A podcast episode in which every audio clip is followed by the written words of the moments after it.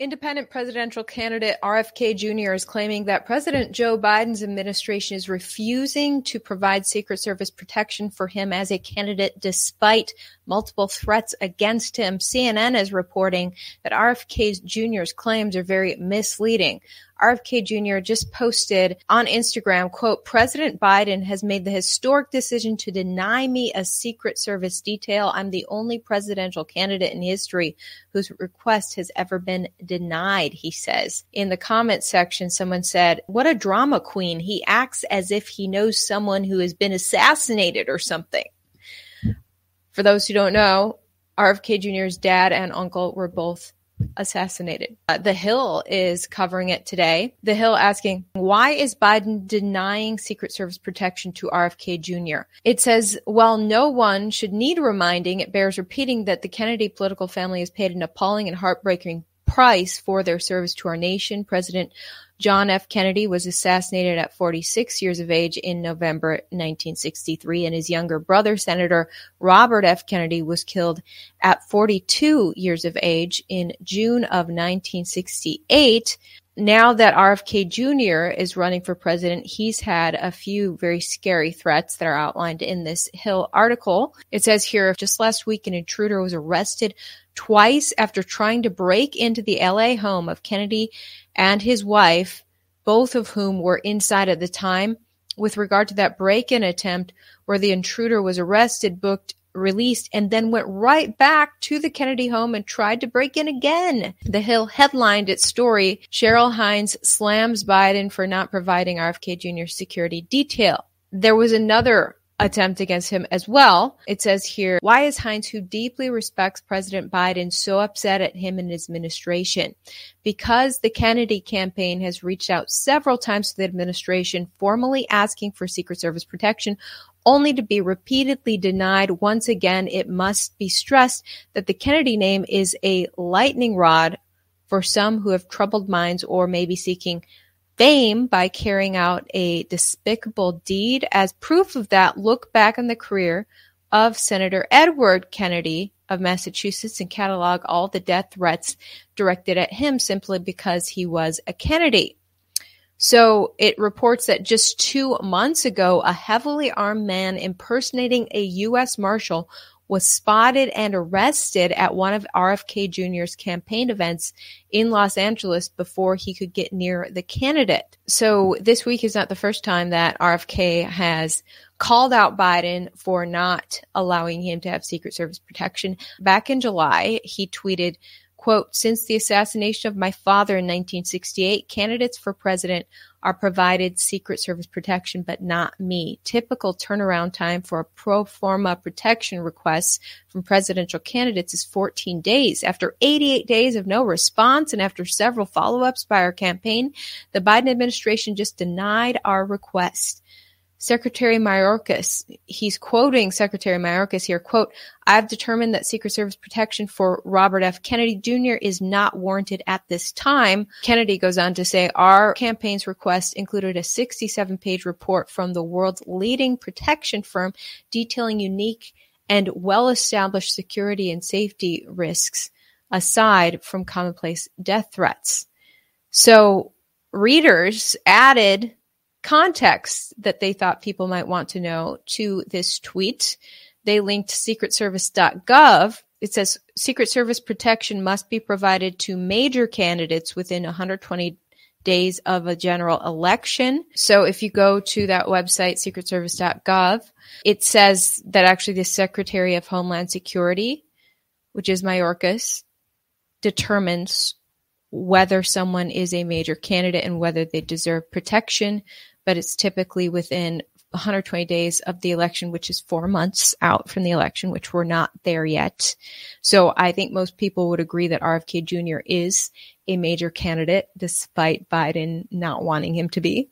So Mayorkas makes that decision, but that's after consulting with a, an advisory committee that is the Speaker of the House, the Minority Whip, the Senate Majority Leader, Senate Minority Leader, and one additional member of their choosing. Now, CNN is put out a fact check back in July after that first tweet by RFK Jr. They said, fact check RFK Jr.'s misleading viral claim about Secret Service protection. Really quick shout out to the sponsor of my coverage. Gold has soared past $2,000 an ounce. War in Israel and Ukraine and rate cuts on the table are fueling gold's meteoric rise. Several major banks are all forecasting sizable rate cuts in an election year. Meanwhile, our national debt is skyrocketing higher. There's a direct correlation to the national debt and price of gold. In 2020, the U.S. debt was $23 trillion and gold was $1,500 an ounce. Now in 2023, $33 trillion and gold is over 2000 an ounce. Donald Trump warned the US dollar no longer being the world standard will be our greatest defeat in 200 years. Why are so many Americans adding physical gold and silver to their portfolios and retirement plans? You can learn why by calling America's own precious metals company, the National Gold Group. Today, mention my channel, Ivory Hecker, and you'll always get best in class service from America's conservative precious metals leader. National Gold Group has the IRA fee waiver program on qualifying rollovers. Call 888-617-5927. Get a free investor guide today. National Gold Group is a consumer affairs top rated gold IRA dealer. Call 888-617-5927. Details in description. CNN is put out a fact check. They said RFK Jr. basically suggested Friday that the Biden administration is singling him out for rare treatment by denying him Secret Service, Service protection. Kennedy tweeted, okay, so they, they show what he tweeted, and they say that this is highly misleading.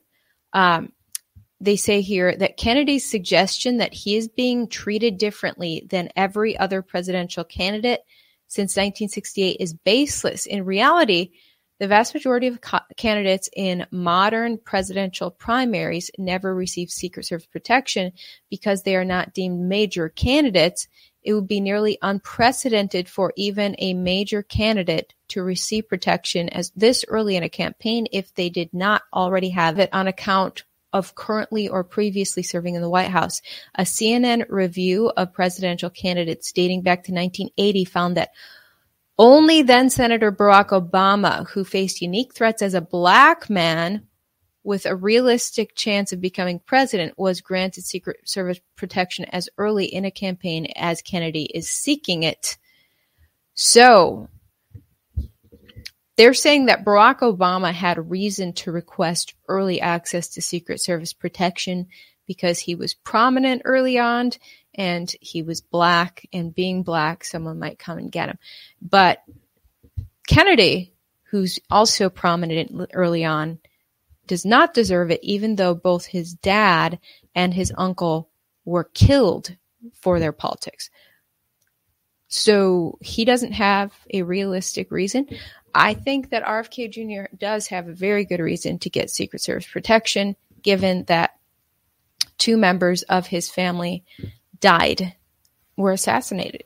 Biden, of course, does not like RFK Jr. He's a huge threat to Biden. Um, he's really a huge threat to every candidate. At this point, he's has a good chance of splintering the vote into this three-way situation. So it'll be really interesting. Uh, but he's definitely going to be taking voters away from Biden. So it's interesting that the Biden administration is denying Secret Service protection. And I think there's, there may be a flaw in the setup of our government, the, the, fact that a president's administration can decide whether his opponent gets Secret Service protection. Of course, he's not going to want Secret Service protection for his opponent. So that's an interesting setup. I wanted to shout out this article from NBC News, which says that CDC reports highest childhood needle in the arm exemption rate ever in the US. 40 states saw rises in parents citing religious or other personal concerns for not putting a needle in their child's arm. Um, I did not see this report when it first came out on November 9th, but it's fascinating. The number of kids whose caregivers are opting them out of routine childhood needles in the arm has reached an all time high, according to the CDC. Potentially leaving hundreds of thousands of children unprotected against preventable diseases like measles and whooping cough, reports NBC. The report did not dive into the reasons for the increase, but experts said the findings clearly reflect America's growing unease about medicine in general. No joke. Quote, there's a rising distrust in the healthcare system, said Dr. Amna Husain, a, pedi- a, pediatrician in the private practice North Carolina, as well as a spokesperson for the American Academy of Pediatrics. Needle exemptions have unfortunately trended upward with it, she said. The CDC report found that 3% of children, this is the part that, okay, the headline got me, and this part gets me again right here. Right here it says CDC reported that 3% of children entering kindergarten during the 2022 to 23 school year were granted needle exemptions from their state. This is the highest exemption rate ever reported in the US. The fact that it's only 3%, 3% of parents nationwide said, we're not going to put that needle in our child's arm in order to go to school and it is the highest number of parents ever to do so in the public school system. It's sad to me that that number is so low that that parents have systematically agreed with the government this entire time and not put needle and and, just almost a hundred percent of parents have historically always put the needle in their child's arm to go to school because the government said to.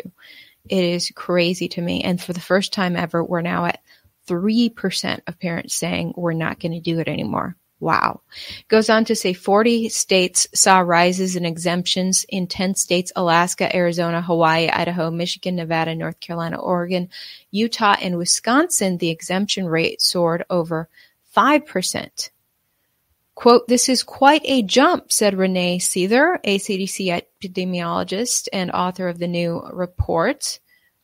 Just three years ago, Seither said only two states had exemption rate of more than 5%. Wow. It says here that Idaho was a standout in the new report. More than 12% of children entering kindergarten in that state had a, an exemption to getting needles in the arm in 2022. So Idaho is the only state nationwide that has the balls for even less than 15% of the parents to say no. This is crazy to me. We live in such a compliant society. Wow. Okay, I wanted to finish this podcast on a positive note. A 10 year old boy gets kidnapped and sings gospel songs nonstop until the kidnapper lets him go. After three hours of singing gospel to his kidnapper, the kidnapper just let him go. This is crazy. Now, this is actually an old news report. It appears it, it came out in 2014, but it is making the rounds again, and it is such a beautiful news report. We need more positive news like At this. the home, Willie came face to face with a kidnapper, putting his childlike faith to the test. Some guy came up in a silver, silver or gray Honda Accord. Man tussled me in the car. The man tussled you in the car. Willie says he wanted to yell for help, but the man covered his mouth. Traumatized, Willie feared for his life. Cursing, cursing, cursing. I was thinking that he's gonna hurt me bad, bad, real bad. Thrown into the back of a locked car, Willie's fear soon gave way to faith in the form of a gospel song he learned at church. He began singing it in the back seat. God's my deliverer. Yes, he is. Yes, he is. Every praise, every praise is to our God.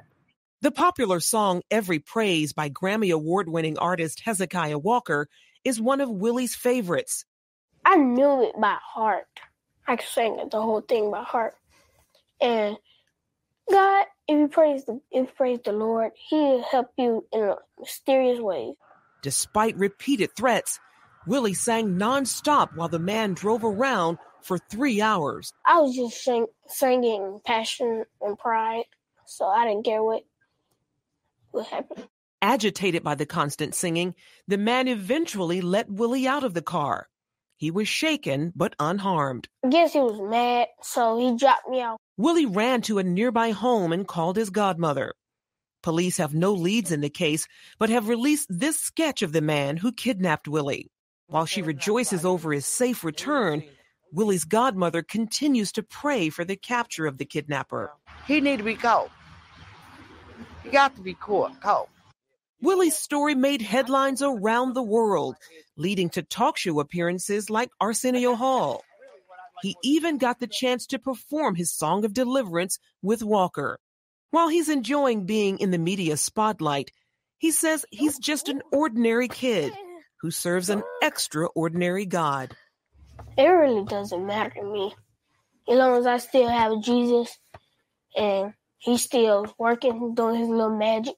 Well, it's not magic, it's just power. He's he sang gospel songs for three hours straight in the car, and the kidnapper just lets him go. I bet he shifted the whole atmosphere in that car.